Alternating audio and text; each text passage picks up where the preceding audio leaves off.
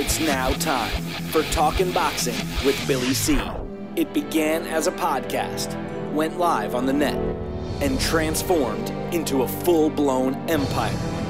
It's the only daily boxing talk show on the planet, hosted by the only guy with the balls to do it. Many have stepped into the ring, many have tried to take the belt, and one by one, they've fallen. Another victim of the undisputed heavyweight champion of Boxing Talk Radio. Talking Boxing with Billy C is on now. My style is impetuous, my defense is impregnable, and I'm just ferocious. I want your heart.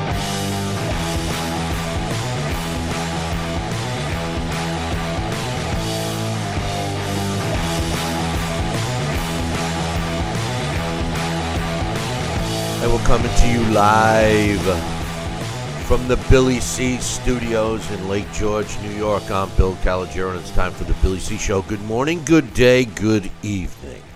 Whenever you're listening, I hope you're doing okay. Today's show is being brought to us in part by Sal's Neighborhood Pizzeria and Italian Restaurant located on beautiful St. Simon's Island in Georgia. Check out the website, www.salsneighborhoodpizzeria.com, or give my man a call, 912 268 2328. 912 268 2328. Find out why I go all the way to St. Simon's for an authentic Italian meal. Today's show is also being brought to us in part by Fight TV. Hey, you want to watch all the great fights that you can't watch on your regular television provider?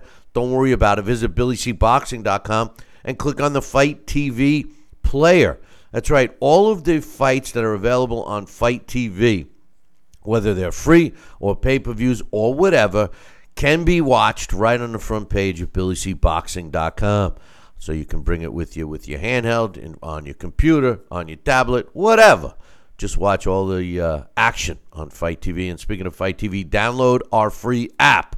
Just go to BillyCBoxing.com and click on the banner that says download the free app. And finally, today's show is being brought to us in part by my book. Tom Molyneux, From Bondage to Baddest Man on the Planet, is available right now where all good books are sold. And you can get a copy of it right now while you're watching or listening to the show. Find out why I'm so adamant about uh, educating everyone on my man Tom Molyneux. Uh, a piece of uh, boxing history, a piece of American history, a piece of black American history that you all need to know, whether you're a boxing fan or not. So get yourself a copy right now. BarnesandNoble.com, Amazon.com. If you want a signed copy, just visit our website, BillyCBoxing.com, and uh, click on the uh, book. You can't miss it. It's uh, right there on the front page. Uh, coming up a little bit later, uh, we got Dax Khan um, joining us, and uh, I, I just I, listen today. Obviously, Monday we talk about all the fights that took place uh, over the weekend, and uh, Deontay Wilder crushed, he destroyed Bermane Stiverne in less than around two minutes and 59 seconds was when they officially waved it off. Stiverne was down not once, not twice, but three times. Um, my early opinion on this, and, and I'm torn, because honestly, and, and no one has been more critical of Deontay Wilder than yours truly. And the reason is because he pounds his chest and says he's the best. And he really hasn't fought anybody to uh, justify those statements. Uh, he didn't fight anybody to justify those statements Saturday. But I truly believe that Deontay Wilder thinks he's the best and wants to see if he's the best. I got some quotes to uh, back that up, but but I, I just want to say this: Deontay Wilder, in less than three minutes, at least, and and and I know what you're going to say. Stavern was was basically there for a payday. There's no question about that. But at least Deontay Wilder showed me something, and and I'll tell you what he showed me. And and and I know two minutes and fifty nine seconds is not enough to show you anything. But what Deontay Wilder showed me is two things. Number one, he employed the jab which uh, basically was good. I mean, this is what this guy has to do in order to be competitive with the real fighters in the heavyweight division. He's got to have a jab and he's got to wait for his openings and lay the hammer down, which he did on Stiverne, which is his right hand. The other thing uh, that uh, that I thought that he did was he was supposed to annihilate Stiverne, and he did. He took care of him quickly. You know, I, I can't stand when fighters are supposed to destroy an opponent and then the opponent lingers on and on and on. And that's been the case with St- with uh, Deontay Wilder's opponents in the past. The Eric Molinas, uh, the Johan Duhaupas, etc. They're supposed to be blown out of there, and they hang around and uh, make Deontay look bad, in my opinion. He did look good. It was only uh, for one round, less than one round, two minutes and 59 seconds. Joining me right now with his thoughts on the fight is my man, Sal Rocky Senecola. Your thoughts, Mr. Senecola, please. My thoughts, I'll tell you this, Billy C. Yeah, I'll tell you, Deontay Wilder did exactly what he said he was going to do. He was going to destroy and knock out um, his opponent, and he did. He did. Uh, pronounced Stiverne, he just destroyed. And it happened with that jab opening up, and then he crushed him with that right hand, that first right hand, smashed him right in the face. And of course, he went down. And we all saw the fight, and uh, he was relentless. And what we have to see or admit with this uh, fight was the fact that, hey, he had the, the desire, the heart, and the wanting to be the best exhibited right in front of our eyes. He destroyed Molina. He destroyed Stiverne just as he should have.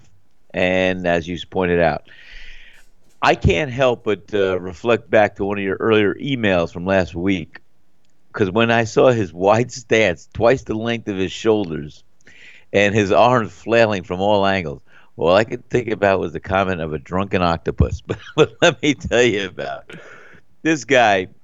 He he's dangerous, and I'm gonna tell you, he is dangerous because you don't know where these punches are gonna come from.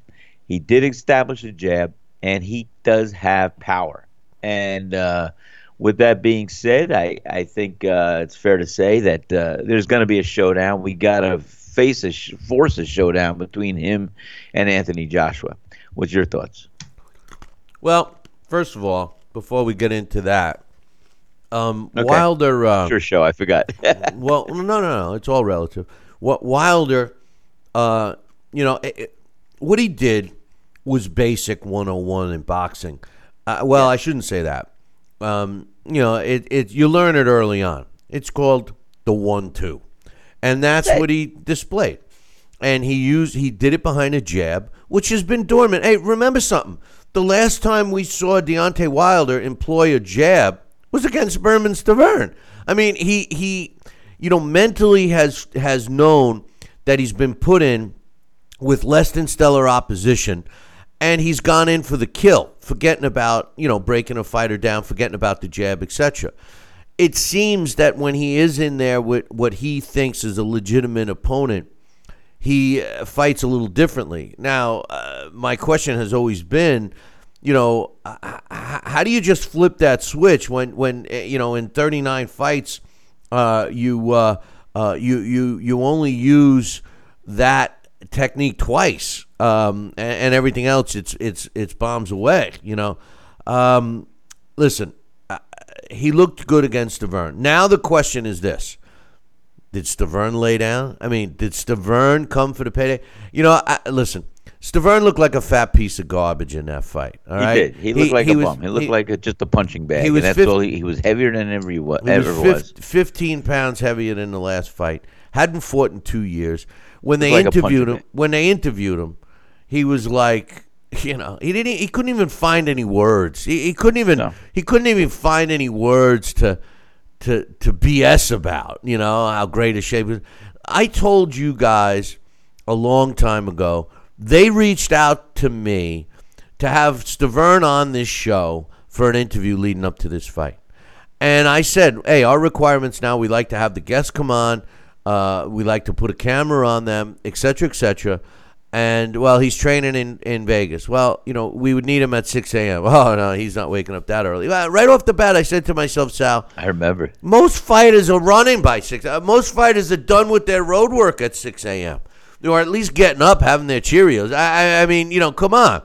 You know, this That's guy didn't exactly want to roll out of bed You know, I, and and it was indicative of what we saw on Saturday. This guy came for the payday. There's no question about it. And and I'm not going to blame uh, uh, Deontay. Deontay fought who they put can't. in front of him. You know, they put a bum in front of him, just like all the other 38 uh, fights, and he won. You know, so I, I mean, it is what it is. But I, I, given credit what credit's due, I thought Deontay Wilder employed his jab for as long as it lasted, less than a round. Uh, he looked good, you know, um, for that against this guy. Um, I, I, mean, at least we got to give him that, right? Well, yeah, like I said, he uh, he does impress you with you know his power, and as I said, he did open up. He did have that jab working and uh, of course, you know, I saw some head movement uh, by Stiverne a little bit. He tried to, but uh, the only know, head. No hey Sal, hey Sal, the only head movement you saw is when when when Deontay was, was, smashing him in the face with a jab. That's when his head moved. You know, that's about that it. Might have been it. but I'll tell you, uh, he, he I'll tell you, Wilder, he impressed me with his power. He punches from all angles, and um, you know, I liked his comment. He said, I fight like a middleweight. you know, I'll tell you, he did he did feel good about his victory as he should have. Um, and it's going to be uh, Bill. It's going to be a style that, of course, Anthony Joshua has not seen yet before in his his short career. But I'll tell you what, let's give uh, Deontay Wilder his credit where it's due. He did the job and he got it done rel- relatively quickly, and he uh, he was good. He was good. Well, did, did it right. Well, he's never fought anybody like Joshua. Joshua has fought better opposition True. than Wilder, and and quite honestly, Joshua has a win over Vladimir Klitschko, who is better than oh, Deontay yeah. Wilder, even at 41. At the end of the fight, Deontay Wilder had some quotes. Uh, he Bad says, uh, like "This was a magical night tonight." Yeah, yeah, that's because the, yeah, because his fairy godmother, his fairy godmother uh, waved the, the pixie dust over uh, uh, Bermane Stiverne, and and you know he laid down. But uh, he says, I- am just ready to prove that I am the best. That's all I want." Of course, Stiverne for some wasn't the best. You know, some already predicted I said I was going to knock him out, and I did that. And now, over and over again, I keep sending messages out to the heavyweight division that I'm the man to beat. I am the most feared. I do hit the hardest. I am who I say I am. I don't speak. I don't just say things to say it because people have cameras in my face or people have, you know, what I'm trying to say. I just want to prove that I'm the best. I want to know that for myself, which is interesting. Hold that thought. That's he says, uh, I, like I, said I believe it. Uh, I'm receiving it. Now I want to prove it to the world. So hopefully these heavyweights in the division uh, see what I've done and don't get too scared. Uh, I hope they want to feel the same way. I want to unify this division. The heavyweight division is too small to have so many champions three, four, three. Uh, there should be uh, one champion, one face, one name, and that name uh, is uh, Deontay Wilder. Out of all of the rhetoric that came out of his mouth right then, I specifically, and I and I said to you, Sal, I specifically heard him say, "I want to know for myself if I'm the best." You know, I, I said it last week. I think that the really the reality uh, and and you know uh, people like myself who who are constantly questioning the level of opposition. I'm not the only one. You're not the only one. I mean, uh, you know, a lot of people. I'm sure Deontay Wilder hears it all the time, and and, and for the first time. He, he's not so sure he's the best. I want to know for myself if I'm the best. You know what I give Deontay uh, Wilder a lot of credit for? That he's willing to take the risk, Sal. And that's all you can ask from him. You know, I, I've, I sound like I don't like the guy, and it's not true. I do like the guy. My problem is don't pound your freaking chest when you beat up a slug. That's my hangup. But know, wanting to know if he's truly the best and wanting to prove it and see for himself, I can't I can't criticize that at all, Sal. Your thoughts? No, you you can't. I mean, he he's willing to challenge himself, and that's what I liked about it. Um, you know, I, I there is nobody else out there I want him to fight than Anthony Joshua, that will unify not only the titles, but um, it will be a good fight. And they can build it up. And, you know, it's so funny because even in ringing uh, the interview after post fight, you know, he was he was asked, well, what about the other guy that has the other belts? And uh, he made it sound like that he's been trying to force that fight. He's been trying to get that fight, and that uh, Anthony Joshua wasn't ready to sign for the fight. Did you hear that? Did you pick that up? Listen, listen. We talked about this last we, week. It's easy yeah. for somebody to say, "Oh, they don't want to fight." Well, that's because the fight was offered and they turned yeah. it down. They're they're trying to get more money, so so they spin it that way. You have to know the whole the whole thing. Yeah, um, the whole story. Let, let me let me read uh, another uh, quote. This one is actually from Anthony Joshua. Um, and this was uh, Eddie Hearn, uh, who was doing a show uh, on the other side of the planet. Um, you know, was asked about Wilder and everything else, and he. Uh, this was immediately after the weigh-in, and Anthony Joshua uh, had spoken with Eddie Hearn, and you know wanted to know his thoughts. And um, bottom line is that Anthony Joshua said to Eddie Hearn, his promoter, uh, after Eddie Hearn said, "Hey, uh, what do you think? You know, this is uh, what he looks like. This is the, what you know what it looks like is going to happen, etc., etc." Anthony Joshua said, uh, and I quote, "I'll eat him. I'll eat him up." A contest uh, between uh, both fighters is likely, this according to Eddie Hearn, is likely to be arranged at some point next year. Uh, he said that he uh, totally wants and has full confidence that a showdown uh, between Anthony Joshua and Deontay Wilder will take place. He says, I think it'll take place, no question about it, in 2018. Uh, I was really interested in seeing how much Deontay weighed, uh, and he, he thought that he weighed a little bit. He says, WBO champion Joseph Parker wants a fight uh, and um, you know wants to fight too. Here, here's the reality of it.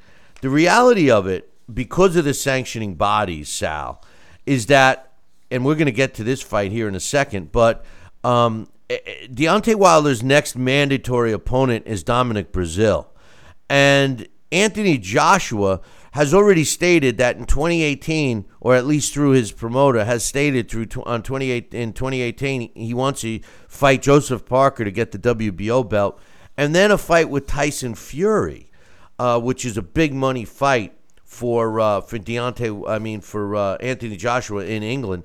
Now that's providing uh, Tyson Fury gets his license back. Tyson Fury has a tune-up fight, um, but it does look likely that Anthony Joshua will fight at least one big name in England in early 2018. Uh, Deontay Wilder will fight Dominic Breazeale in early 2018.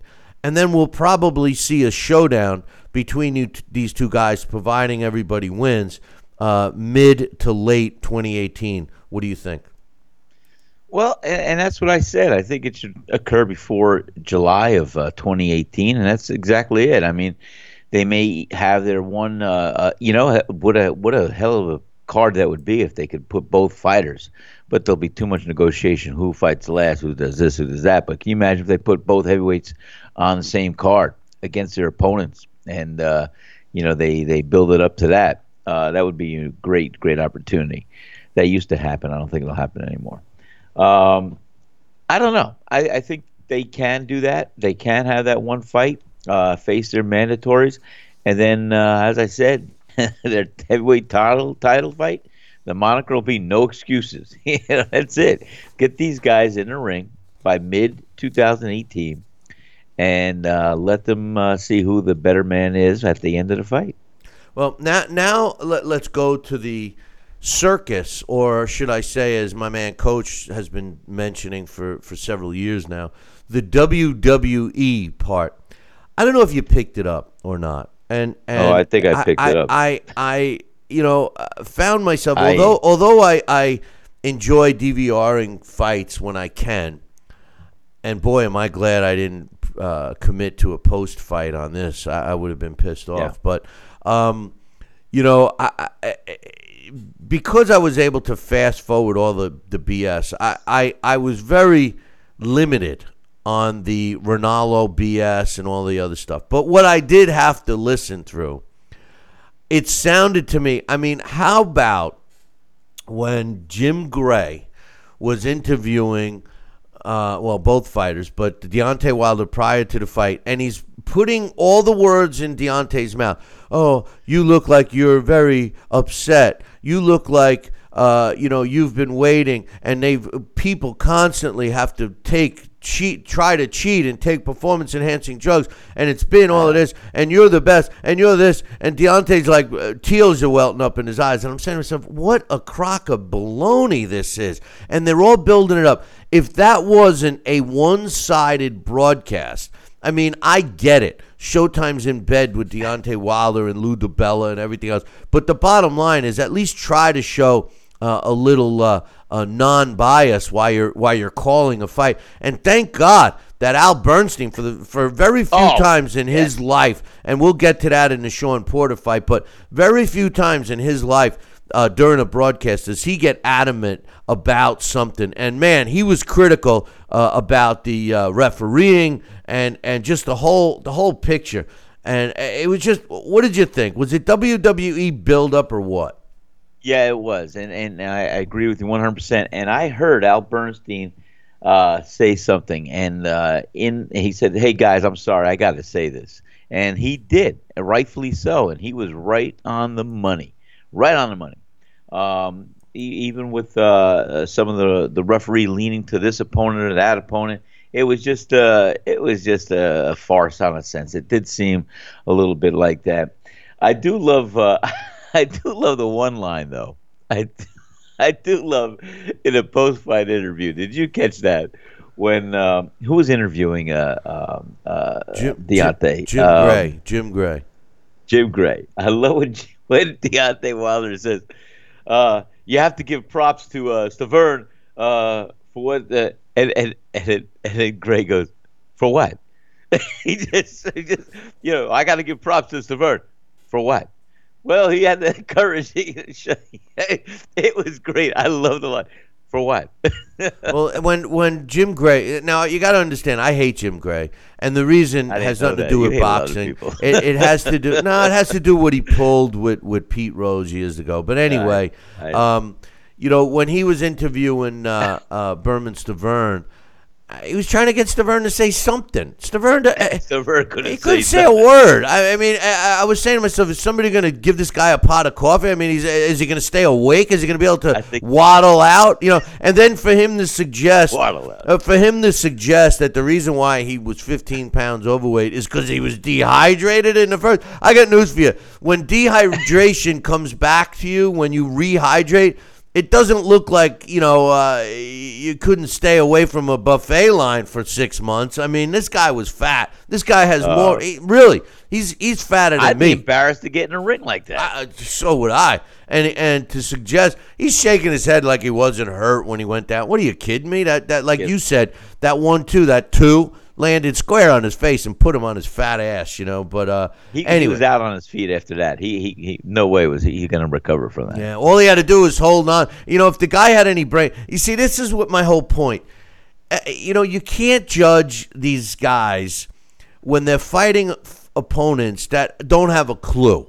And even Stiverne, who ironically enough held the title one time, didn't even know to hold. I, I mean, I, you know, he could have survived that round. All he had to do after that second knockdown, all he had to do was hold on.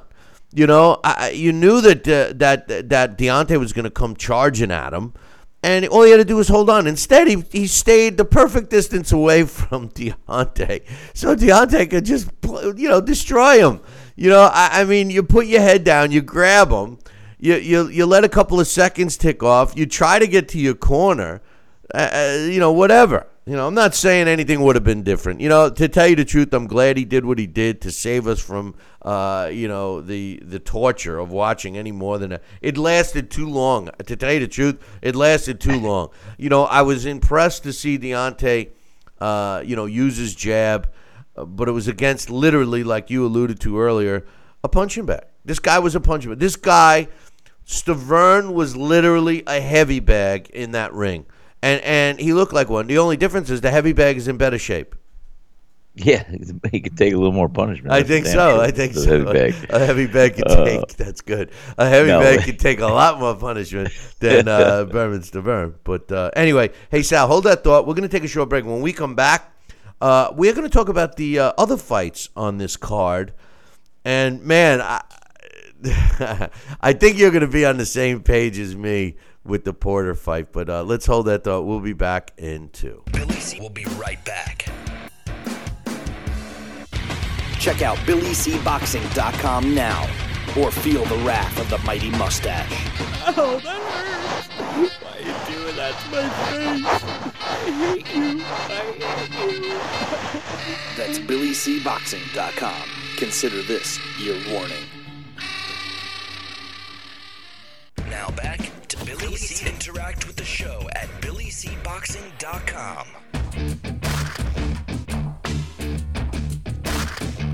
And we're back. You're watching and listening to the Billy C Show. Glad you could be with us. And uh, right now, I'm here with uh, my man Sal Rocky Senecola.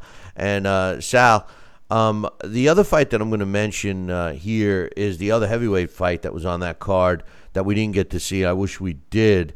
But um, Dominic Breazeale and Eric Molina um, actually fought for the mandatory position to fight the winner of Wilder Stiverne. And it was kind of a back and forth fight um, until uh, and and Breazeale showed his chin again. I mean, this guy's got a chin. And uh, in the end, uh, Molina uh, took a shot from Breazeale that that really rocked him uh, in the uh, eighth round, and then uh, he took a knee to get his senses back, and then his corner threw in the towel, uh, giving uh, uh, Dominic Breazeale the TKO win. Breazeale improves to t- 19 wins, one loss, and uh, 17 of his wins coming by knockout. And Molina drops to 26 and five with uh, 19 knockouts. Um, you know, I, he, here's my thought: Dominic Breazeale fought Anthony Joshua, and Joshua beat the snot out of him. Um, I, I think that you know if Dominic Breazeale was a little faster and you know had a a little bit better, um, you know, arsenal. Uh, you know, his jab is a little slow. He doesn't snap it out the way he should. His punches are a little loopy and slow. But if he was just a little better, I think he destroys Wilder, to tell you the truth. And I think Wilder is going to have a hard time with Breazeale because of his chin. What was your thoughts on the fight and uh, the potential matchup between Wilder and Dominic Breazeale? I, I like Dominic Breazeale. We've seen Dominic Breazeale several times, and the guy has the heart of a lion. He takes a lot of punishment. He could take a shot and he can keep coming back, and he could throw a heavy shot too. I'll tell you, Bill, I'm gonna make a prediction. I don't think a Dominic Breazeale Deontay Wilder fight goes past six rounds. I, I think Deontay Wilder, for the reasons that you said, if Dominic Breazeale had this, if Dominic Breazeale could do this, if he can't, he's limited. He's a tough contender. He's good. He's got power. He's got durability. Uh, but he doesn't have those other ifs that you would like to see him possess. Uh, so, with that being said, I think if he gets in a ring within the next four or five months with uh, Deontay Wilder, I think you're going to see uh, Deontay Wilder destroy Dominic Breazeale You know, and but, hurt him. But here's here's why I think so. I, no, no, I, he should. He should. Yeah. But but here's why I I give Breazeale a chance. A puncher's chance. And any given night, I, I contradict myself if I didn't agree with you, and you're right. Exactly. Not only a puncher's chance because he definitely possesses the power. Listen, the knock on Wilder, even though it hasn't happened yet, is that he's got a suspect chin. We've seen I him agree. get rocked. We've seen him do the Billy C shuffle after 20 scotches. We've seen it, right? Uh, but we haven't seen him get stopped. And, you know, he hasn't fought a guy with a solid chin. Breazeale, Uh, except for Johan Duhaupas, Breazeale does have a solid chin. What's going to happen if Deontay Wilder, you know, and Deontay says he's got the hot, the, the most powerful punch in, in the heavyweight division. and we can only base it on what we've seen. You know, there's my analogy again. If if the best football team plays the worst football team, which in this case could be the Giants, uh, or for 16 weeks, are they the best team? You know, and they win it all 16. Are they the really the best team? You know, so does he have that much punching power? I, you know, I every time I when people talk to me about Deontay Wilder and his punching power and et cetera, et cetera, I think of a video somebody sent me with a um, uh, a special person. I think, uh, in all due respect, uh, no no disrespect to this person, but this person was trying to fight with Deontay Wilder in a gym. And they were outside of a ring, and Deontay was attacking this guy, hitting him with everything he had. And this guy wasn't even going down. And did I mention this guy weighed about 160 pounds? You know, so, uh, you know, what we've seen from Deontay would give the impression that he's got a powerful, powerful right hand. And I wouldn't want to get hit by it, that's for sure. Um, but when he's in there with a guy that can absorb punches, and we also we also saw Dominic Breazeale absorb some punches uh, with Anthony Man, Joshua. Mansour and Mansour and everybody, uh, he, he he could absorb some punches. There's no question, you know. Um, right, the Mansour fight and the, and the Mansour fight. Um, you know, remember He was down and out. He Well- came back like an ever-ready battery. Well, remember Mansour, he bit his through his tongue. His- you know, and his corner was all all pissed that he was that he couldn't continue, which is uh, you know whatever. But um, I- it's going to be interesting to see. It's going to be interesting to see if um, you know Breazeale could get past the slowness, past the you know that telegraph uh, punches that he throws, and sneak one in there. Um, it, it's it, the, well, the- he won. well, the question is going to be: Is Wilder going to take him lightly? I don't think so. I think Wilder, uh, uh, being the self-proclaimed best out there right now, I think he's going to take himself serious, and I think he's going to take any fight he has serious because I think he does know in his heart of hearts that any given night something can happen, and he wants to be prepared. And he's got too much on the line at this point. And any fight he's going to be in with is going to be significant for him to prove to everybody that he is the best in his mind and in his heart of hearts and to also keep himself on that upper tier and champion as long as he can. Well, I think when the smoke clears, because of the sanctioning bodies, boys and girls, forget the rhetoric that we hear from Deontay Wilder saying everybody's scared of him. And forget the rhetoric from uh, Anthony Joshua saying he'll fight him anytime he wants to clean up the division, all those things. Forget all of that.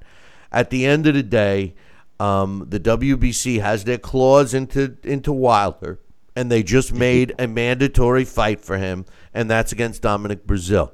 And the IBF and WBA and IBO, which does not require mandatories, have their claws in Anthony Joshua. Now, Anthony Joshua has satisfied the IBF mandatory fight with his last win um, because Pulev was supposed to be the guy and he injured himself. So Carlos Takam was the next guy in line. So IBF can't complain, but the WBA can.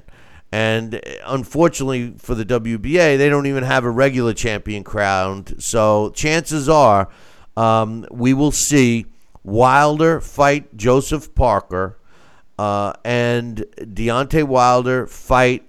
Uh, no, you meant you, mean, you meant Joshua fight Parker. What did I say? Deontay? Deontay. Oh, yeah, I'm sorry. Parker. I'm sorry. Thanks for picking that Okay, up. Uh, it's I easy. would- It's easy. I would have kept going. I do it all the time. Anthony Joshua will fight Joseph Parker, and Deontay Wilder uh, will fight uh, Dominic Breazeale, assuming that they both get by each other. And the uh, other factor in this mix is what happens with Tyson Fury. If Tyson Fury should somehow fight in January or so, get a win, and look good, uh, you could see AJ fight him to set up a Wilder fight for the end of the year.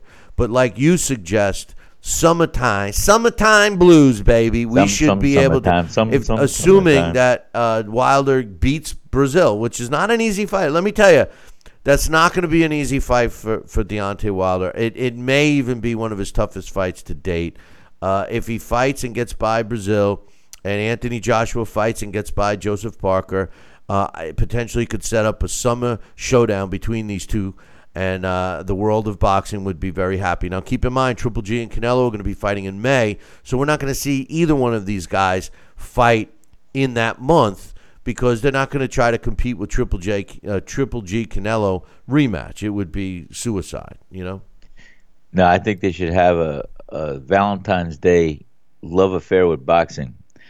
Well, I don't know what the 14th lands on, but uh, if it was a Saturday night, it'd be great. But uh, I would love to see. You heard it here first. It's not going to happen. I know that.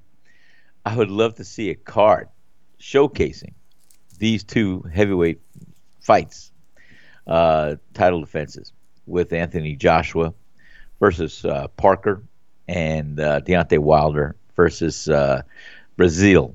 And then I'd love to see also as the opener Tyson Fury. You imagine that card? That'd be a hell of a Well, card. A well- night of heavyweights. Well, you know, the funny thing is, is I, I think it's great. I, I think it's a great I think idea. it's great. I- Can you imagine that? Let's have a night of heavyweights. and uh, you know, Br- Breazeale already fought in England, and it would be a decent fight if Deontay was willing to go to England to fight Breazeale as the co-main event to Anthony Yes. Joshua fighting Joseph Parker. I mean, oh my God, what what a card that would be! And and and listen, make no mistake. Let let's let's just and I got to take a break, but let's just pass through all the BS. Uh, there's no way Anthony Joshua has to come and fight Deontay Wilder in the States. If he chooses to, that's a different story. But there's no way he has to. And quite frankly, Deontay Wilder can make a hell of a lot more money by going to England. The Anthony Joshua and Deontay Wilder, 90 seat arena, sold out, pay per view options. I mean, the money that these guys can make is astronomical. So it would be stupid for Deontay Wilder to even suggest. So you're right, Sal, Rocky Senecola. They should put those fights on the same card in England. Have In Deontay England. Wilder go over and fight Breazeale in England on the undercard, assuming wet over the pond. assuming assuming they both win, and then you know have the showdown, which uh, which would be great. So uh, great, great, great idea. I, I, I- I, I vote for your voting. I vote for what you're voting for. I I agree with you. Thank you. Hold I that thought. you. We're going to take a short break. When we come back, the rest of the card from Brooklyn. Shawn Porter. Did he look good or what? Do you think? Crazy. Billy C will be right back. Check out BillyCBoxing.com now or feel the wrath of the mighty mustache. Oh, that hurts. Why are you doing that to my face? I hate you. I hate you. That's BillyCBoxing.com. Consider this your warning. Now back to Billy C. Interact with the show at BillyCBoxing.com.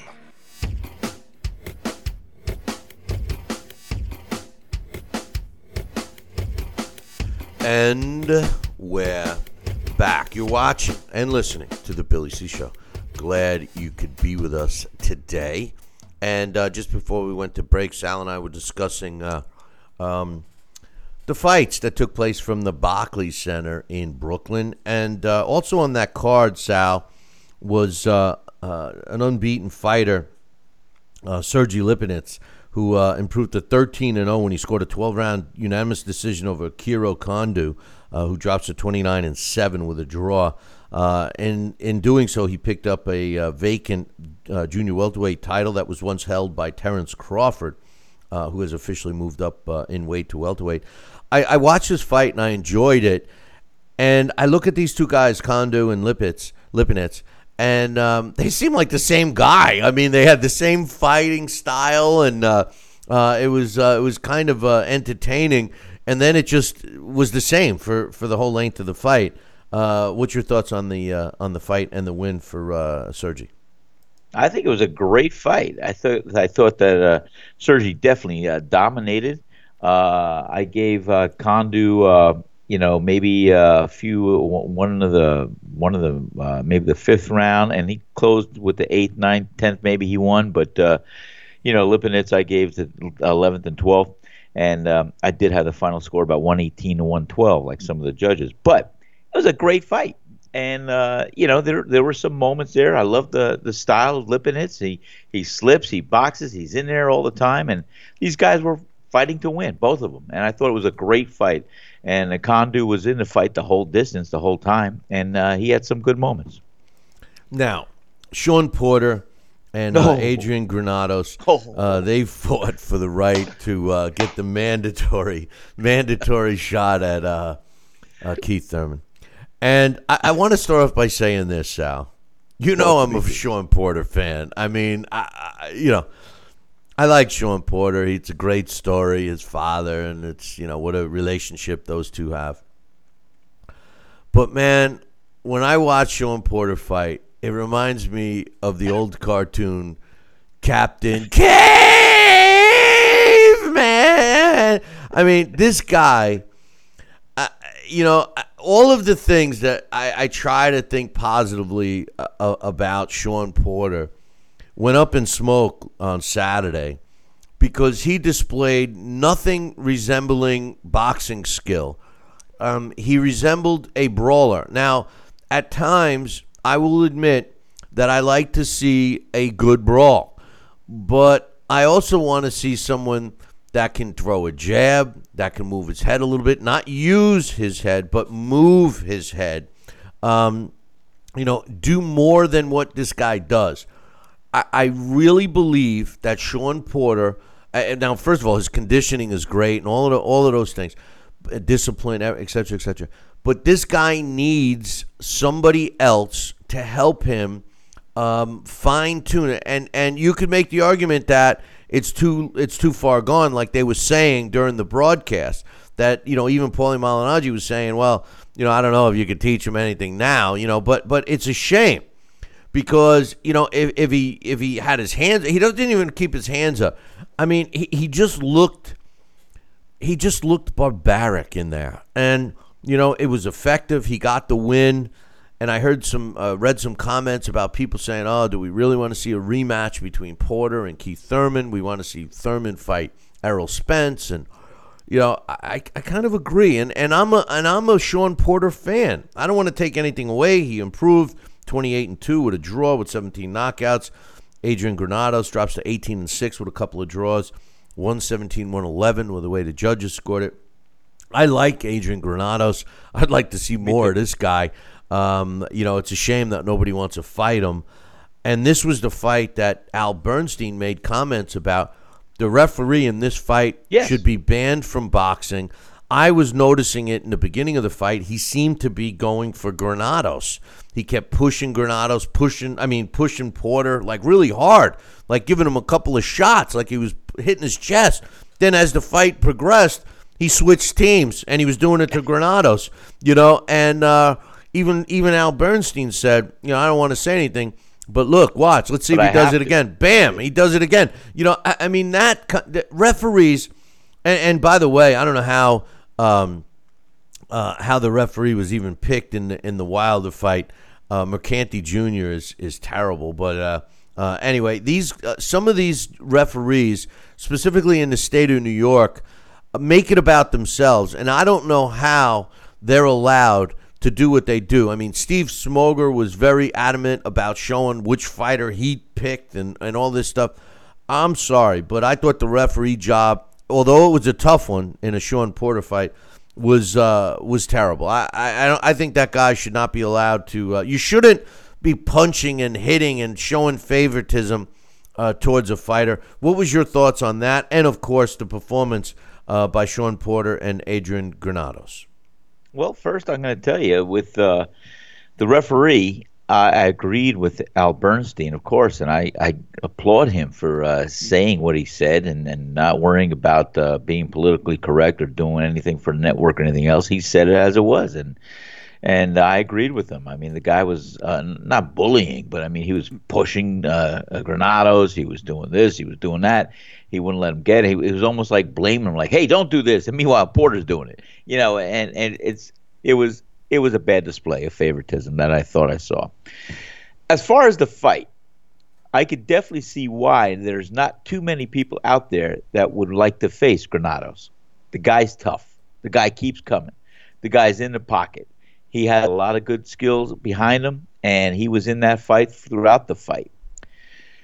And even though it's not pretty at times, even though it's it's it's not what you would think is the sweet science, I've got to applaud Shawn Porter. I mean, the guy has some limited skill, but he maximizes and enhances what he does have. His heart and his desire to win and his overwhelming and swarming style of putting on an attack to an opponent and being willing to wade through any arsenal or punches that his opponent may offer. I did see him move his head a little more than he usually does, and not from being the recipient of punches. He did try to move a little bit and get out of the way. He did slip a few punches. But you know what? He's got a style right now. It works for him. And it's a swarming, overwhelming barrage of punches. And if the first, second, or third punch doesn't hit you, you got to be careful because the fifth, sixth, or seventh may.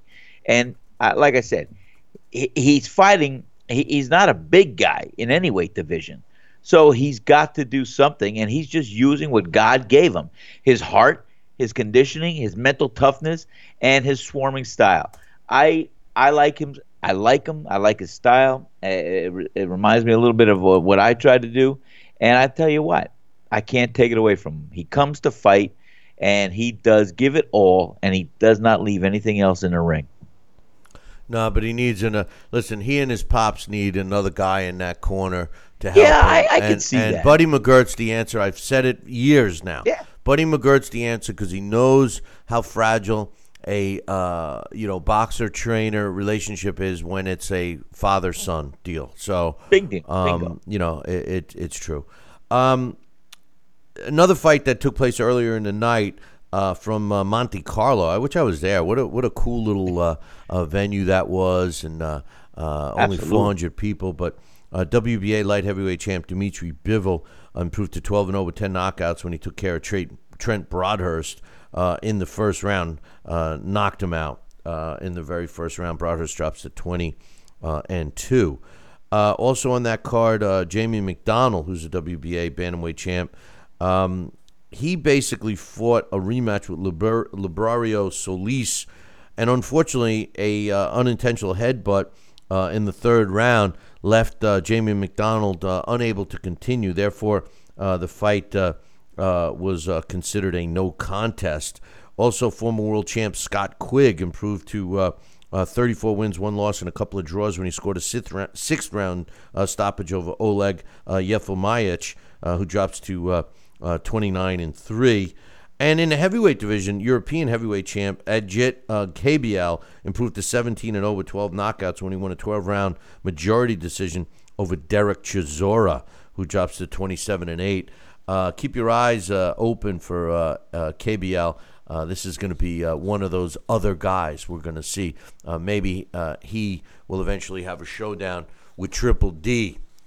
That's Daniel Dubois at some point. So Thursday night, we didn't do a live show on Friday, but Thursday night, uh, Juan Carlos Abreu improved to 20 wins, three losses, and a draw when he knocked out uh, Jesus Soto Karass, who drops to 28 and 13, one minute and seven seconds um, uh, was the uh, uh, was the uh, time of that in the eighth round. Um, you know, I, I, I said this prior to this fight. I mean, Jesus Soto Karass has, has been in some wars, and um, it's uh, it's a shame that he continued. I hope this is finally the end for him. Um, he uh, did not look uh, uh, too good. But uh, I got some emails to read. Uh, but first, let's get everybody caught up with the uh, NFL scores. Oh boy, here we Uh, go. That's right. Uh, it's a good one for you. Uh, the Titans beat the Ravens 23-20. The Saints beat the Buccaneers 30 to 10. The Rams beat the living you know what out of the Giants. I mean, talk about Giant fans. You know, the the one thing, you know, yeah, I'm a New Yorker through and through, but I'm a uh, I'm not a Giants or Yankees or Knicks fan. I, I'm from Long Island originally, and um, you know, I've always been a Jets, Mets, Nets, uh, Islanders fan. And you know, the difference between um, you know, Giant fans and Jet fans or Yankee fans and Met fans is the fact that Giant fans and Yankee fans are always pounding their chest, similar to Deontay Wilder. But just like Boston Red Sox and New Like England me. Patriots fans, as soon as they lose a game, they want to string everybody up, and that's what everybody's We saying. love and hate, That- man. That's We're- what we're- everybody's saying about the Giants right now. Clean house. Get rid of. Get rid of. Um, uh, uh, what's his name? Uh, the quarterback. You know, uh, Manning, Manning, yeah, yeah, Manning's get- been around too long. They Get rid of get change Eli. He won two Super Bowls for the Giants. respect. Get rid I know, of Eli. But that was years ago. Yeah, but He- some- he- yeah, but somebody he's said not the same. They got to get rid of him. Well, he doesn't have a line. He doesn't have a line. He doesn't have any receivers. You know, the defense. Oh, yeah, that- can't. that's- that's what he call it, The this- the the the the, uh, the the the defense can't stop a nosebleed. You know, I I mean, come on. I, if I would have if I wouldn't have known any better, I would have thought it was actually the Jets dressed up as the Giants on Sunday. Fifty-one to seventeen, the Rams beat the snot out of them. Todd Gurley ran all over them. Ran all over them. You know, and and uh, uh, the quarterback, uh, the rook, uh, two, second year quarterback for the Rams, just ate them up. I mean, uh, the Giants look pathetic. 51-17, they lose. The Eagles, the best team in football. quarterback. Well, you know they put uh, they put Geno Smith in the ex Jet. You saw how good he did. Uh, the Eagles beat the Broncos 51-23. Eagles, you know, arguably the best team in football. The Panthers squeaked out a win. Falcons tried to make a comeback, but the Panthers win 20 to 17. Jaguars over the Bengals 23 to 7. The Colts beat the Texans 20 to 14. Deshaun Watson a freak accident, non contact accident in practice early in the week. Uh, tore his ACL. This kid is out for the year, and uh, it's a shame because uh, he was a bright spot for the Texans, and uh, obviously they're going to miss him losing to the Colts 20 to 12, uh, 20 to 14. The Cardinals beat the 49ers 20 to 10. The Redskins held on to beat the Seahawks 17 14. In a game that killed me financially, the Cowboys beat the Chiefs 28 17. And in late game, the uh, Raiders uh, uh, got by the Dolphins 27 24. In NBA action, uh, the Hawks beat the Cavaliers 117 115. The Heat over the Clippers 104 101. The Celtics over the Magic 104 88. The Wizards beat the Raptors 107 96. The Rockets beat the Jazz 137 110. The Spurs beat the Suns 112 95. The Knicks beat the Pacers 108 101. The Timberwolves beat the Hornets 112 to 94. Trailblazers over the Thunder 103 99. And the Lakers topped the Grizzlies 107 102. And finally, in uh, National Hockey League, the Red Wings shut out the Oilers 4 zip. Islanders beat the Avalanche 6 to 4. The Canadiens beat the Blackhawks Blackhawks 2 to nothing. And the Flames, oh those Flames, Sal. There you go They again. beat the Devils 5 to 4 in a shootout. We got some emails to read. Let's start off with uh, my man Willie. He says, "Hey Billy Willie. C, I bet you've been in, inundated with emails over the weekend regarding the fiasco of a fight that took place between Wilder and Stiverne on Saturday night. Well, I wasn't expecting that, and I'm willing to bet neither were you, or any of us for that matter. What the hell did we witness? Stiverne may as well just have laid down on the floor before Wilder threw those bombs because he definitely didn't come to fight, did he? It must have all been planned in advance. Wilder probably paid Stiverne to put up zero resistance. I think that whole affair was set up to throw a spanner in the works of Eddie Hearn's plans. I don't think there's any reason now for Wilder to fight anyone else like Whyte or Breazeale. It's surely going to be the Joshua fight next. The online boxing fans were uh, baying for blood. Wilder's fans have gone nuts and calling AJ a coward, saying that he's scared of Wilder, and now Wilder is demanding a fight with AJ. The plot thickens. Wilder has gained zero respect for knocking out Stiverne. What's great about beating a 40 year old, washed up, fat slob of a guy who hadn't fought for at least two years? And who's he beaten before? What's going on here? I'm dying to hear what you guys got to say about it. Lots of us fans are confused now. So please make sense of all this and explain WTF is happening to boxing. Um, you know, we talked a lot about this, Sal, and you know, it's funny how the fan base follow their guy, and if people are suggesting that AJ is ducking um, Deontay Wilder, I I just I I just see it as their only way to try and get any kind of addi- added money to sweeten the pot. That's what it's at right now. They've offered the fight to Deontay. He's turned it down. He wants more money, more money, more money. Um, anything you want to add? Well, yeah, he wants more money. Well, he knows he, he's not going to get more money if they fight here in the United States. He's got to go to England. And there is money to be made over in England. And I know that. I would love to see Anthony Joshua come to Brooklyn. I'd love to see him to come to Vegas. I'd love to see him come to the Madison Square Garden. Any one of those venues would be dynamite for he and Anthony, uh, he and uh, Deontay Wilder. But the truth of the matter is, the money can be generated on this mega fight over in the UK. And I think uh, that's the definitive. And if uh, Deontay Wilder wants to really play hardball and and uh, and throw up uh, any kind of uh, opposition against negotiations, then he's going to spite himself. And, you know, Anthony Joshua could still make a decent buck coming over here. Uh, but, you know, Deontay Wilder is going to fall short. If, he, if this game is about business, too, Deontay Wilder should look at it as a business decision, not emotional decision. And he should go over to UK and go in the backyard and see if he could steal the heart and take him away. There's no way that they can offer – AJ more money to fight in the U.S. than he can make in the U.K. AJ is going to make twenty million at least to fight whoever, um, and that's that. Next email, uh, my man Mitch says, "You called it, Billy C."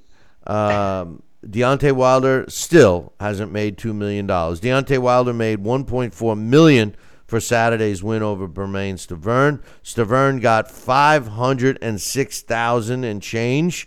Shawn Porter made a half a mil. Granados made 200k. Lipinets made 75,000. Kondo made 15 grand. Dominic Breazeale made 250. Eric Molina made 90,000.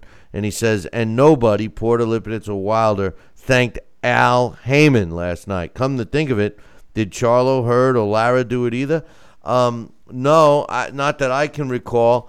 And Al Haymon has lost his, his grip. You know, Al Haymon and a lot of the boxing community felt that Al Haymon was saving boxing, and and I loved always hearing them say, "Well, he you know he's putting his five hundred million dollars into the." Al Haymon didn't open up his piggy bank to put any money in. He basically extorted money from other people, spent it like a drunken sailor. And by the way, don't you y'all must have forgot as that top rated song by Roy Jones Jr. Y'all must have forgot that Al Haymon was making a percentage of everything that he did anyway. So not only was he extorting money from investors, he was also making and burning a candle at both ends. Al Haymon didn't do anything to save boxing. He saved his own bank account by putting more and more money in. And look at all the disgruntled, unhappy fighters. Uh, and uh, Mitch, you hit it on the head there. One last email. This is from Joel Sal. He says, yes. uh, "Have you enjoyed? Hey Billy C, have you enjoyed the Jets' performance Thursday night against the Bills?" I went to UFC 2017 at uh, MSG Saturday night. Had an amazing time. The three title fights provided upsets with the challenges beating the champs. Never had I seen that before. Uh, the crowd was incredibly excited when George St. Pierre returned after being gone for years to choke out Michael Bisping and win the middleweight title. Um, that's good that you had a good time. Uh, and uh, I, I, I did think the Jets and and the way you worded it, that was their first solid performance, a full four quarter game, and we'll see if they can keep it up. Uh, he says, uh, I finally got around to watching uh, Wilder Stiverne, uh, and it was a joke, as we all discussed. Wilder called out AJ. Now, my question to you and Sal is Will that fight get made in 2018? I think the only way Wilder can really make a big payday is going over to the UK and fighting AJ there. What's your thoughts? Um, I, you know, we've talked about that, Sal, uh, today a lot, and uh, I believe that the only way that uh, that fight won't get made is if uh, Anthony Joshua, I mean, uh, if uh, Deontay, Deontay Wilder, Wilder. Out, outprices himself. I think he should take the money that was offered. Um, you know, if he performs well and even wins, you know, he's he's putting more and more money in the bank. You know, there's nothing wrong with losing. Should he lose? He could he could you know demand a rematch. He could fight again and, and win a couple of more times, then get a rematch. I mean, uh, you know, to fight the fight now and to take the money uh, and just like uh, Mitch uh, said earlier, you know, the guy has not made two million yet. You know, he was offered uh, four or seven million for the fight plus the U.S. TV rights and played uh, correctly, he could pull in another couple of million there. I, am sorry, I, it it would be stupid if anybody is advising, um, you know, uh, Deontay Wilder to hold out. They're they're leading this kid in the wrong way. What's your thoughts? I believe you, uh, one hundred percent. And the bottom line is, hey, you want to entice him, you want to guarantee it give him $10 million. Don't give him the rights. Just say you, we're going to pay you $10 million. Let the rights be uh, uh, going towards uh, the pool to feed. Give, uh, give Joshua 20 million, give uh, uh, Wilder 10 million. Bring them over here and let the promoters allocate the monies from their revenue generated from the pay per view and from the live gate. And that's it. Um, the other idea would be, like I said, get Deontay Wilder a little little bit of exposure in the UK. They should have him come over and fight uh, Breazeale and, and do it right on an undercard of Anthony Joshua fighting uh, Parker. I mean, that would be a layup. That'd be great. Just come over here, see what it's like, get your feet wet. You don't want to. You don't want to have a. You know, you, we want to give you a preview of what it's going to be like, and uh, I think it'll be great. Well, but definitely, I, I still he, like. He, I still like your idea. It would be great to see um, Deontay Wilder fight Dominic Breazeale uh, as the co-main event uh, uh, uh, uh, in England on the card that would feature AJ and Joseph Parker, and with the two winners facing each other uh, down the road. I, that that's the fight. You know, I, I give Deontay credit. he did. he only fought for two minutes and fifty nine seconds, but he did what he was supposed to do. He took care of a fat slob piece of garbage fighter in a quick amount of time. Didn't pussyfoot around. Didn't try to to linger. Didn't try to put in rounds. Didn't try to do. Took care of this guy the way he should have. Uh, Stiverne deserved to be in no ring, let alone a ring with with Deontay Wilder. Um, no. I, I applaud Deontay for making quick work of him and and I also applaud what looked like him using his jab uh, again, which is something that you know I hadn't seen in a while. But uh, uh, when it's all said and done, yes, the fight we all want to see: Deontay Wilder go up against AJ, and neither one of these guys are ducking each other. It's the other people involved that are uh, putting uh, cogs in the wheel. I think, and, and I believe that. Yeah, yeah. I, I think. Listen, I read the comments from Deontay Wilder, and I truly believe uh, that uh, what he says is true. He says, I want to know for myself if I'm the best. And to me, that's the most true statement that has ever come out of his mouth. And uh, I respect him for it. And and you know what? If this kid and because of it, you know, if this kid turns around and wins and beats AJ, then he is the best. We can't we can't argue that point. I mean, it, it is what it is. You you let your fist do the talking, right, Sal? Oh, you're 100 percent right, and uh, I I agree with you. And uh, you know, I think that's uh, that's the way it should go. And, and, I still can't get over. I love Jim Gray's comment. I, I I'm reading it here because I wrote it down. Again, I'll say it. I know it's redundant, but I love when Deontay Wilder in the interview post fight again said, give props to Stiverne. And Gray says, for what? I love that. That's great because he just was a over overweight puff bag of uh, an opponent. And Deontay Wilder, as we said, uh, did what he had to do. He was going to stink up the ring if it went past two or three rounds. So he did what he had to do, get him out of there as soon as possible. And thank you. Congratulations, Deontay Wilder. You know, Showtime was pathetic with with the broadcast with their announcing team. I mean, Ronaldo, we all know that he's a piece of garbage, and I wish uh, he, you know, like the cartoons. I wish he would walk out of a building and a big safe would fall on his head. But um, but then again, his head is so big uh, that uh, maybe the safe wouldn't even hurt him. But but the truth of the matter is, is they're pathetic. Uh, you know, totally biased.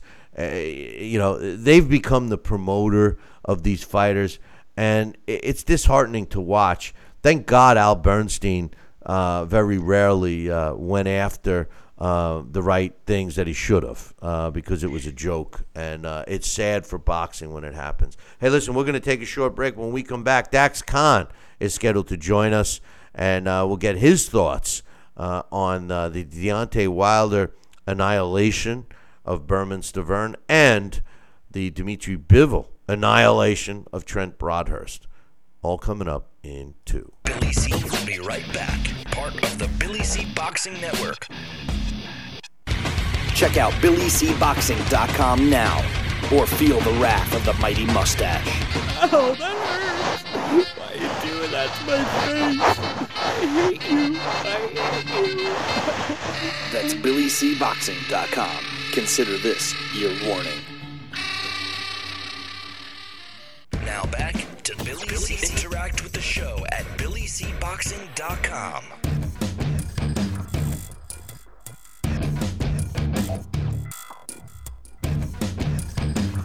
And we're back. You're watching and listening to the Billy C Show. Glad you could be with us. And uh, so far, all morning long, we've been uh, talking mostly about uh, Deontay Wilder's win over a big sack of potatoes known as uh, Bermane Stiverne.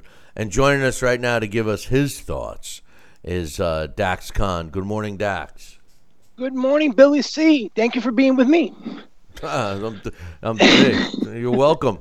What was your thoughts on two minutes and fifty nine seconds of uh, all out action? You know, what is there to say? Um, you know, supposedly uh, Stiverne wanted the fight. Um, for two years, he claimed all these things about the first fight. It was an injury. Um, any other excuse that came to mind.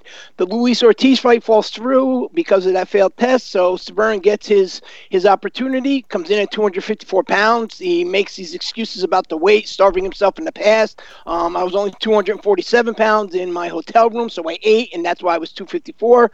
At no point in time did he sound convincing. I mean, he's like rolling his eyes, and he's like, I hope they're believing this because you know he's not even believing what he's saying. You know, he didn't give an effort. It was over 90 seconds before he even threw a, a punch. He goes down um, hard in that corner. He didn't even um, give any concern. Like me and Sal were talking, when somebody goes down that hard in a corner, the first thing you want to do as a fighter is you look at the ref. You're trying to convince the ref, yeah, I'm okay. I can go on because you know this is a championship fight. He didn't even bother. He had no head movement. After the second knockdown, you know, it, it didn't matter. Sal was saying um, he didn't hear what Stiverne said. I said uh, the referee asked, you know, are you okay? And Stiverne said, as soon as I get to the bank and cash a check, you know, and then that was it. He went down, and you know that was the end of it. Um, Wilder, you want to credit him for the performance, but unfortunately, I can't only because you know what? He just went in there and just hit a guy that there was nothing coming back at him. Wilder did his job, you know, so uh, you have to credit him for that much. But in terms of what we learned and what we've seen from that fight, you know, it, there was nothing, you know, there's nothing really to talk about except for the lack of effort by Bermane Stiverne. And in my opinion, I said on social media during the at, during the fight, and I said to Sal, they should withhold his purse. He gave no effort. Yeah, you know, I, I thought he did look after the first knockdown. He did look up at the ref and, and shake his head like it didn't hurt him, it didn't bother him, you know. But it was a, it was a, like Sal and I discussed earlier. I mean, it was a classic one-two. He led with the jab and came back and smashed his face with the right hand and put him on his ass. I mean, there's no uh, other way ar- around it. And and I found it funny that he said that the reason why he. Uh, uh, was 15 pounds lighter in the first fight is because he was dehydrated, and that this extra 15 pounds was just fluids and stuff. It looked like donuts to me, Looked like man. he looked like a fat bastard. It was fluids, all right. I mean, but you, if you remember, this basic one too. That's how Deontay Wilder actually won the title. When you watch our first fight, that's all it was. All night was a basic one-two. You know, Bermane Stiverne ha- has no um no angles to him. It just really shows exactly how shot uh, Chris Arreola was in their fights. Yeah, well, Chris Arreola clearly was shot, and it's a shame. I mean, he was a warrior, and then looked for a couple of paydays. But the at the end of the day, what I saw in this fight from a positive note for Deontay Wilder was a I liked that he did start out using his jab, um, which gave me, uh, or at least in my mind, gave the indication that he was taking the fight seriously because in, in all the other fights except for his other fight with Stiverne, he just wanted to come out and blow them away. So he did display some kind of a game plan. And the other thing I liked was that he took care of this bum quickly. I mean, uh, you know, if it would have dragged on, we would have been talking about he should have taken him out. This guy did nothing.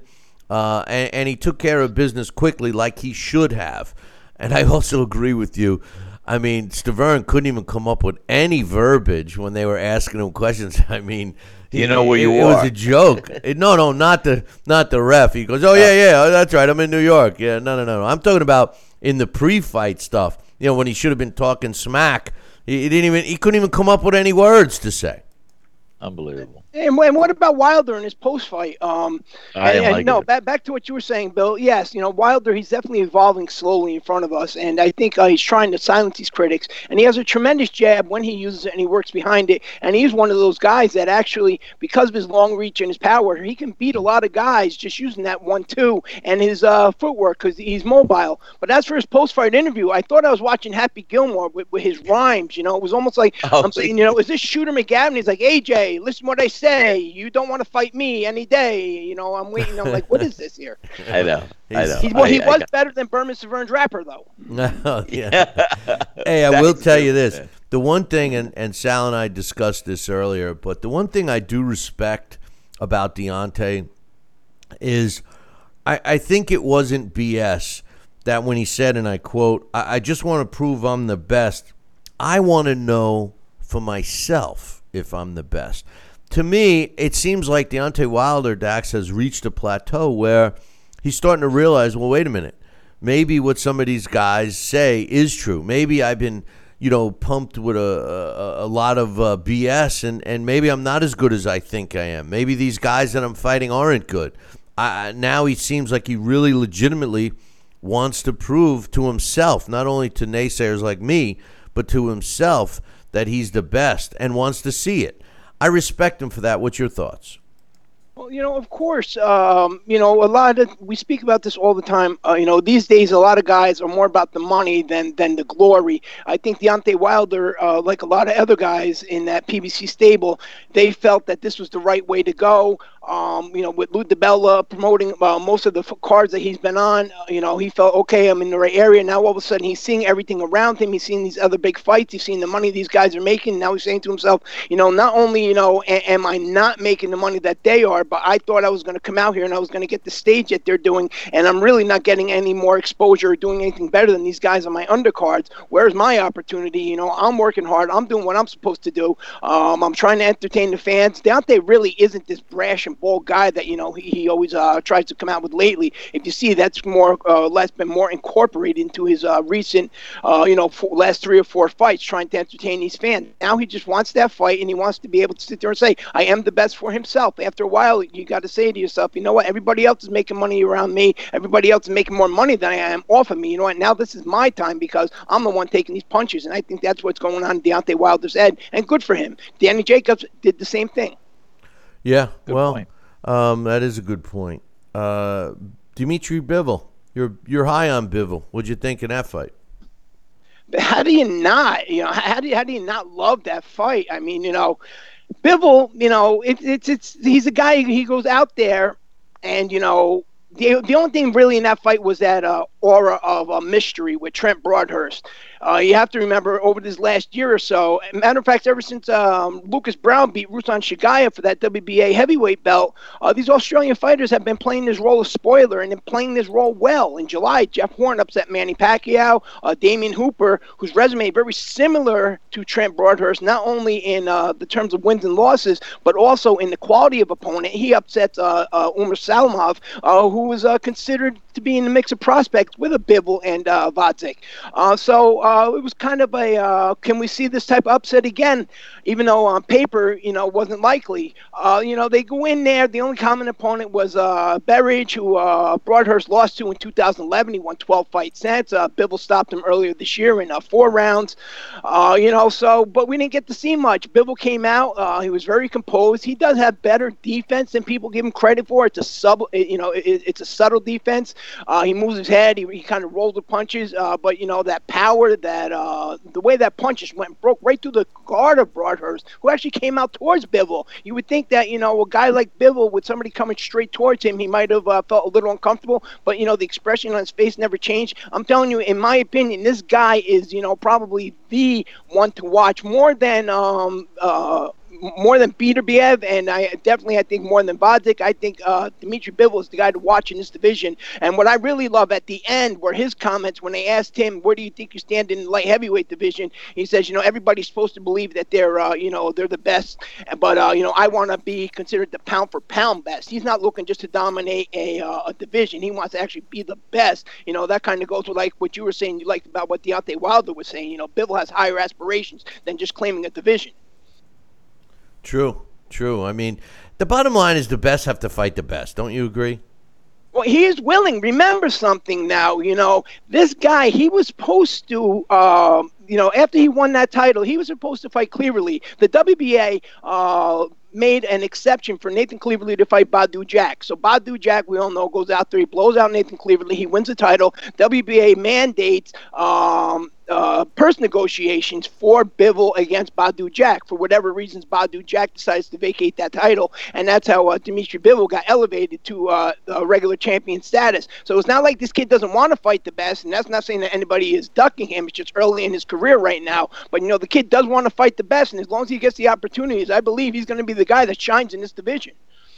Yeah, well, I mean, uh, he's young enough. He looks like a he looks like he should be in high school, man. You know, uh, you know the, the, he has the, a tremendous amateur background. No, I know, I know, but you know the thing is, is I'd like to see him fight in a longer fight, like I was saying in the chat room. You know, uh, his last several fights haven't really gone. I mean, he did go he did go to distance a couple of times, but I'd like to see him in there uh, against uh, you know one of the top uh, top fighters and have him. I want to see him break down an opponent. I, I want to. I, I think that what's lacking in the sport of boxing today is fighters' ability to go in there and break down an opponent and then win the fight. In other words, what we do see is a lot of overmatched fights where you know we have a, a showcase fight, if you will, where one guy is the the A side and he goes in there and annihilates the B side and then pounds his chest. I want to see good old fashioned, let's break down a fighter. Let's see a 50 50 fight. Let's see who's better at breaking down his opponent and winning the fight in the later rounds. That's, you know, by stoppage. That's, uh, that's what I'd like to see from Bivol we're going to see that eventually. And you know what? When that usually happens, when guys get put into that situation, that's really where we find out who shines. Because a lot of these guys that do get these early uh, uh, knockouts, when they get put into that situation, we find out that you know they weren't prepared for it. Uh, Sergey Kovalev, I believe, is a perfect example uh, uh, of that. But you know, um, Bivol, what they did ask him, they said, "Would you liked to have gone more rounds?" He just kind of shrugged his shoulders and he said, "You know, I know fans like knockouts, the first round or eleventh round. They hope they're happy they got a knockout." Short story, but fact, you know, in uh, April and June of this year, Bivol stopped Samuel Clarkson and Cedric Agnew in back-to-back fights, and they were sensational stoppages. In uh, February 2015, um, down in Port Chester, the day you called me up telling me about uh, Manny Pacquiao and uh, Floyd Mayweather had signed their fight, and I go down there, and uh, Samuel Clarkson and Cedric Agnew uh, fought each other. At no point in time when I'm on the ring apron and we're talking amongst each other, you know, um, which of these two guys are going to succeed, could we ever uh, c- came up and said, you know what, I guarantee they both get knocked out by the same guy in the same year. Well, there you have it. You know, I listen. I I think that it's great to have um, these fighters coming up now that um, are willing to fight each other. You know, and that's what we we still need. We still need that. We need it. You know, uh, in uh, across the board, really we do need that, and you know, it's it's it's uh, we're starting to see more of these fighters being vocal. They want it. Now it's up to the promoters and the networks and sanctioning bodies to make sure it happens. One last question I want to ask you has nothing to do with the fights over the weekend, Dax. It has to do with Jesus Soto Karass from Thursday night. You know, we've seen this guy in in some wars over the years, and sometimes he looks really good, and sometimes he looks really bad. In his previous fight, prior to the one last Thursday um, I thought that it, it, was over for him. You know, I, I really didn't think that he should be uh, fighting anymore. And when they announced his fight, I was a little skeptical. And, and the way they announced it almost seemed like they were trying to get him a, uh, a W, you know, and he goes ahead and gets knocked out. Looked very bad, uh, sluggish, um, took way too many shots, and and now his his uh, opinion is, you know, he doesn't know what he's going to do now, and and that kind of made me think that. You know he doesn't have anything else. That's why you know he knows boxing, and that's why he's he's staying in it, pushing the envelope a little too long. What's your thoughts? I mean, somebody has somebody that cares about this guy has to tell him it's over. You got to love Karass because you know he is just exactly that. He's a warrior. Boxing needs warriors. Not everybody's going to be an elite and a world champion. He's always been a guy who's been vocal and you know accepts that fact. But you know, you're right. You know, it is. This is what I do. He has nothing to fall back on. That's another thing where I have always spoken about. That's the difference with a lot of this era. A lot of these guys have something to fall back on because boxing boxing is a young man's sport. You know, it's a shame though to see a guy go out like that who's been such a warrior. And I do agree. Hopefully, somebody says, you know what this is what you know it, it's time for yourself. But you know when you don't have anything else to fall back on and you do have a family to feed it's like you know what are you going to do? You know and unfortunately that's you know that's the position that uh, jesus soto Karass is in. Uh, maybe you know if if with any luck um, he can get into training and get into something else. But you know, considering he does have a family, and considering uh, the punishment he's taken over the years, not just in this fight, you know, those uh, that's the type of punishment that affects you two, three, and four years down the road after you retire from the ring. So you know, right now, Jesus Soto Karass, not only for his sake but his family's sake, needs to say, you know what, enough is enough. I have to find something else to do. Boxing, unfortunately, doesn't look out for their warriors when their time is over in the ring, and that's one of the things about this sport I've always disliked. Yeah, it's uh, it's a shame, and I think you hit it right on the head. I would love to see a guy like Jesus Soto Karass get into the sport in another fashion, training, promoting something like that. Um, you know, to keep him involved in it and just uh, keep him out of harm's way. You know, he he has shown the signs of a guy that's uh, going to not be in great shape in a few years from now. And he's and his style of fighting. I mean, he's a warrior. You know, and uh, he's been in tough fights you know, if anybody uh, doesn't believe it, all they got to do is look at his resume. I mean, it speaks for itself. But uh, any final thoughts, Dax? Oh yeah, you know the uh, two final thoughts. You know, I was as far as the Shawn Porter fight. Uh, you guys pretty much said everything I was going to say. Uh, you know, Shawn Porter, I can care less if I ever seen him again. I like the kid, but you know what? He's regressed as a fighter. Um, as for referee Gary Rosato, uh, you know, he was shameful. Adrian Granados, unfortunately, he was exactly right in his post-fight comments where he said, you know what? I like I got to knock these guys out. You know, when uh, prior to tonight, he's only lost by majority decision or split decision. He's never actually been dominated and he's created a lot of upsets. That's why these guys don't want to put him in against anybody. Shawn uh, Shawn Porter has better ability to fight than what he did this weekend, but I actually don't believe that with the team he has behind him, anything is going to get any better. And the last thing I have to say, you know, personally, is you know, a couple years ago, uh, you know, uh, Prichard Colón and Terrell Williams fought, and uh, after that, Prichard Colón ended up in a coma. And even though he's gotten a little bit better, he's not uh, fully well now. He's never going to be able to function on his own. Um, in that fight, Terrell Williams fouled him more than two dozen times. I broke that fight down on this show on uh, October 17th or the 22nd, you know, exactly round by round. And not only that, but uh, previous fights for Terrell Williams and uh, the the incompetence of referee Joseph Cooper. You know, this is boxing. Things happen, you know, uh, but, you know, the history of Terrell Williams and the fact he's done that so many times is shameful. He apologized. He said um, in interviews uh, he doesn't know he's ever going to be the same again. He wishes it never happened. But, you know, he never actually came out and uh, went out of his way to do anything for Prichard Colón. you know, whether or not it's a GoFundMe page or, or anything like that. Now, two years later, Terrell Williams is scheduled to fight.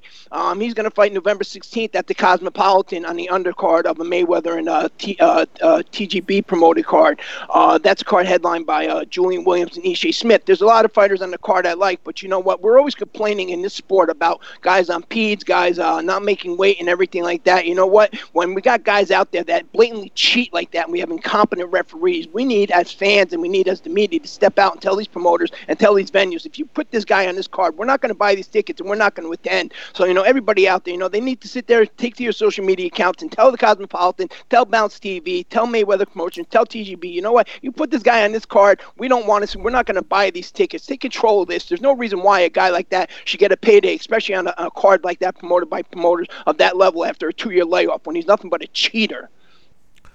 Good point. And uh, how is per- Colón doing? He's doing better, you know. He, he's up. He can walk. Uh, not, he can't walk, but you know he can uh, do minor things. Uh, whether or not it's physical therapy, you know, touch things. Um, you know, people talk to him. You know, he's uh, responsive, but he can't have a conversation. You know, more or less, uh, it's pretty much uh, like a, a, Gerald McClellan type situation where he's never going to be able to function on his own as a young man, and that was because of not maybe not just because of that fight. We know in boxing that only takes one punch. Uh, even though you walk into that ring, you're great, and you just get tapped. It could be previous damage that was there, but over two dozen times this guy hit Richard Colon behind the head, and not only did he do that, but he actually looked at the at the spot he was going to hit him, and then he would hit him afterwards. It's not like they were by accident, you know. When you break that down on video, and uh, Terrell Williams did that many times, and then you're going to come out and say, "I'm sorry, you're not sorry. You're a dirty fighter. You enjoyed what you did. You didn't care. You don't deserve to have a payday. I won't do anything. That, uh, any, I don't care who's on that card. I wouldn't pay for it. I wouldn't go see any fighter on that card. Is that punishing the other fighters? I don't know. I don't care. What tells me is that you know the promoters and the networks and the venues they don't care about the fighters like we are talking about with uh, Jesus Soto Karass. You know something? You're gonna put a guy in there like that, even as uh, to feed somebody else to just don't. You know that that's the problem with the sport, and that you know fans need to take control of the sport and tell these promoters what they do want. We tell them what fights we want. We need to tell them who we don't want in that ring. Good point, Dax. We'll look forward to you next time, my man. All right, everybody, enjoy your day. Take care, Dax. You know, uh, Sal. Um, you know, Dax is talking about uh, refs and and and you know, I'll add judges to the mix. You know, this has been one of the problems with the sport. I mean, we don't police. But it's always been right. Always. Well, we don't police the referees and judges. You know, Gary Rosato and his his his uh, um, refereeing the Porter uh, uh, Granados fight the other day, and you know, I've mentioned uh, Steve Smoger is is uh, like that. Joe Cortez, who's actually a Hall of Famer who trains new referees, uh, almost got several fighters killed because of his ineptness. Um, you know, the judges are, are always under scrutiny. I mean, this is the problem with the sport. You know, I, I, I do understand where Dax is coming from, but at the end of the day, you know, boxing is, is risky and and fighters know the risk when they are getting their gloves laced up for the first time. I mean, it's something that is one of these sports we can cry for safety as much as we want, just like they're trying to do it in football in the NFL. But at the end of the day, it's a risky sport. And you know the combatants that are that choose nobody's being forced into it that choose to be involved in these types of sports, specifically boxing have to know what the repercussions are. And, um, you know, to suggest that, you know, some of the ideas they wear headgear, they're not allowed to hit in the head, and in football they do away with kickoffs. You can't tackle, you can't do this, you can't do that, you can't go after a quarterback. I mean, it's ruining the sports. It, it, they should either ban them altogether, and and who's making the decisions? At the end of the day, don't the athletes aren't they the ones?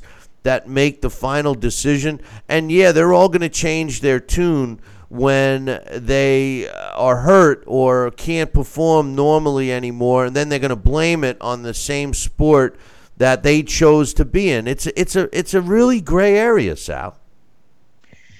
It is, but what you said, Bill, uh, is very powerful. Uh, you know, I'll tell you, it's. Uh, we know the inherent risks. What we do, we're adults. If you're 18 or 21, whatever you want to call it.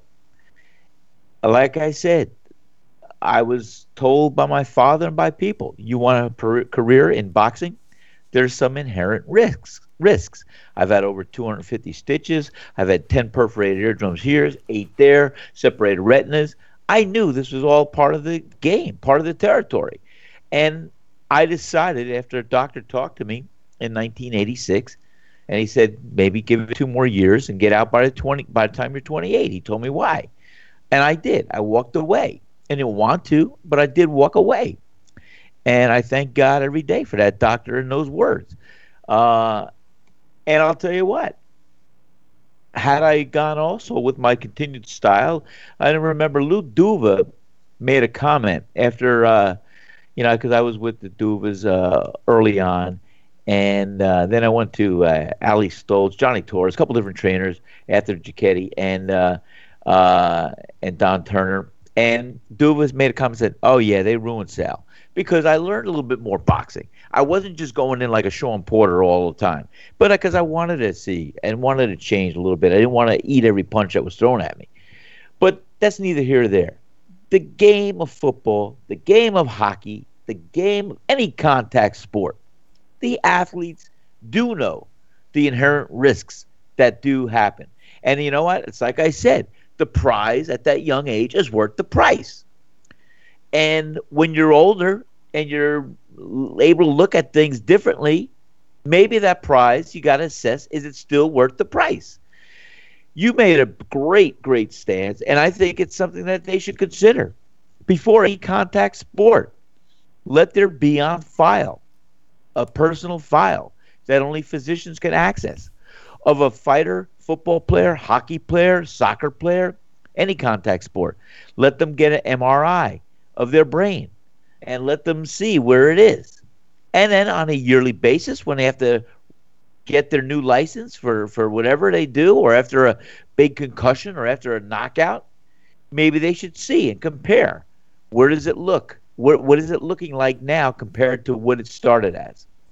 I think that's a fair assessment. And I think a doctor or a manager should be responsible to sit down with uh, their their fighter or their soccer player, their uh, hockey player, their football player. There should be somebody sit down and say, "Hey, look, this is where you were. This is where you are. This is what could happen." And you know what? Let the athlete decide. I don't want to see pillows for boxing gloves, 25 ounces, 30 ounces. I don't want to see headgears. I don't want to see uh, no tackles. You know, it changes the sport. But if you're careful, if you have some preventive measures, the guys are accountable. They could take their due diligence and they can make their own decisions based on what I said earlier. As the prize worth the price? That's it. Yeah, you know, and, and you make a good point. When you're younger, the prize is worth the price. Easy. Yeah, it's, it's an easy happen. decision. Easy decision. And as you age, and this is why a lot of these guys uh, will all of a sudden start pointing fingers. Well, now I can't do it because of the NFL, or now I, you know, I, I can't, I can't uh, function right because I was in all these fights. But if you ask them at a young age, is the price worth the is the prize worth the price? The answer is yeah, yeah, yeah, yeah, yeah. Yeah. But by having the head scan and and the way you put it, uh, you know, uh, yes, I've I've I've said that that should be required. Um, Brilliant. You know, I think and and the thing is, is like you said, you know, after a, a a hard fight, a concussion in, in sports, or even a knockdown in boxing, where you have a, a specialist looking at the the comparison of the head scans. Here's here's the one you took when you turned pro. Here's the one that you know you we took uh, after the knockout. Look at the difference. You see this area here. Well, this could be this. This could be that. Now, what do you think? You know, and then that individual would make their own decision. Is the price still worth the price? You know, great point. But one thing I want to add real quick is um, a lot of things um, surround Rocky Marciano's 49 and 0 record. And um, one of the issues that uh, Floyd Mayweather successfully basically tarnished, in my opinion, was making it seem like nobody else had gotten to 49 and 0 successfully.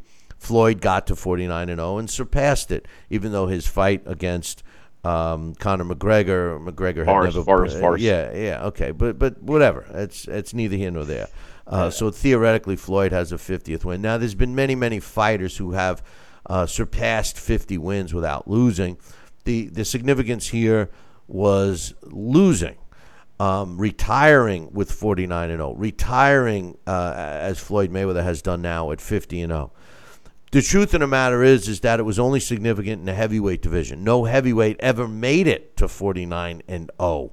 Um, other divisions, we've seen many fighters. And the first one that pops in my head is Julio Cesar Chavez, made it to 80, over 80 fights before losing his first one. um, you know, so so uh, the significance was heavyweight. But once again, you know, Floyd Mayweather was able to manipulate and smokescreen the uh, fans to believing that he did something uh, outrageously uh, special. Well, on November 25th, the current WBC World Minimum Weight Champion, uh, Wanheng Maothin, uh, will be fighting for his 49th win. Uh, he currently is 48 and 0, and he's looking to uh, tie that Marciano 49 and 0 uh, fight against another fighter who's not a world beater, but he certainly has had pro fights. Uh, he's had um, it looks like uh, th- uh, 30 fights or so. Um, you know, so you know the point I'm making is that don't always believe all of the hoopla. Uh, Mayo Thin is most likely going to surpass 50 wins, and he'll uh, maybe get to 60. Who knows?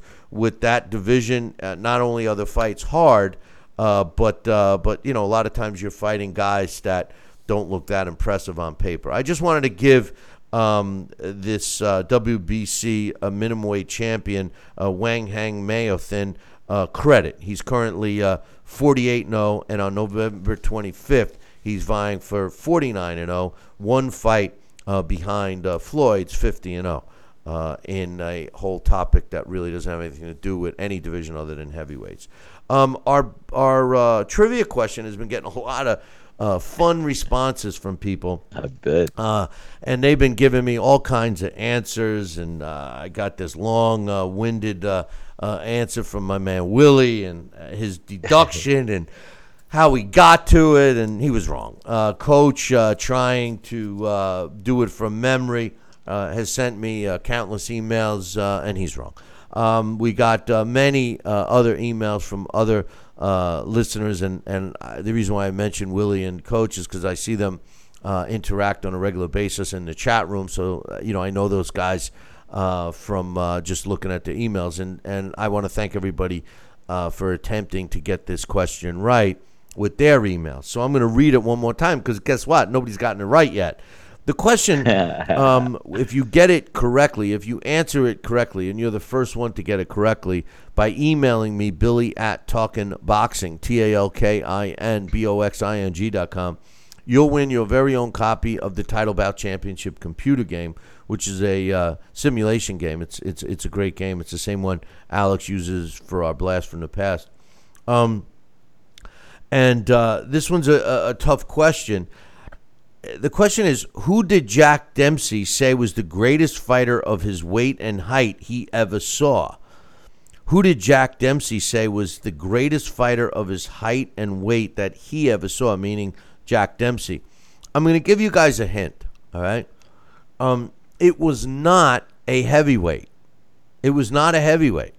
Look in the lower weight classes and look prior to 1970.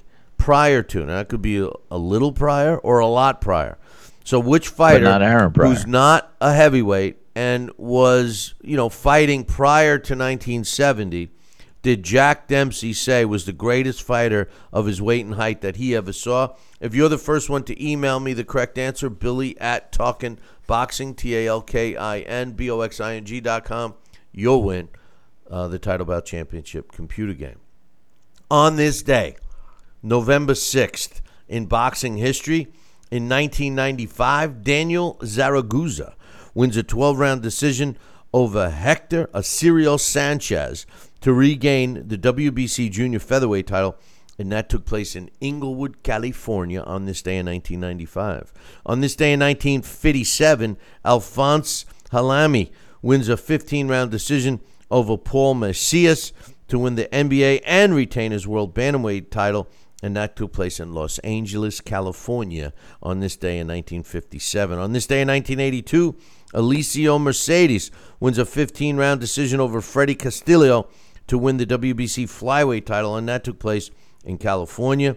On this day in 1993, Evander Holyfield wins a 12 round decision over Riddick Bowe to regain the WBA and IBF World Heavyweight titles in Las Vegas. On this day in 1981, I loved this fight, by the way. On this day in 1981, Larry Holmes knocks out Renaldo Snipes in the 11th round to retain his WBC World Heavyweight title, and that took place in Pittsfield, Pennsylvania. Holmes, who got dropped in the seventh round, uh, was uh, responsible for issuing Renaldo Snipes his first loss, uh, dropping his record to 22 and one. Holmes, on the other hand, improved to 39 and 0. On this day, November wow. 6th in 1918, Jack Dempsey knocks out battling Levinsky in the third round to improve to 44 wins, 4 losses, and 9 draws in their heavyweight bout that took place in Philadelphia, Pennsylvania. Levinsky drops to 37 wins and 7 losses with 10 draws. Uh, Dempsey weighed 185 pounds for this fight. And wow. uh, that concludes uh, what took place on this day in boxing history. Sal, we uh, are looking forward to another busy uh, show tomorrow and Wednesday. We are off on Thursday, but we're scheduled to be back on Friday. So uh, I hope everybody. Uh, hey, don't forget if you take the time to drop me an email, we'll take the time to read it. So just email me, Billy at talking boxing. T A L K I N B O X I N G dot com. This concludes our show for today. Make sure you tune in tomorrow morning, same bat time, same bat channel. Until then, I'll leave you with this. Ciao, baby.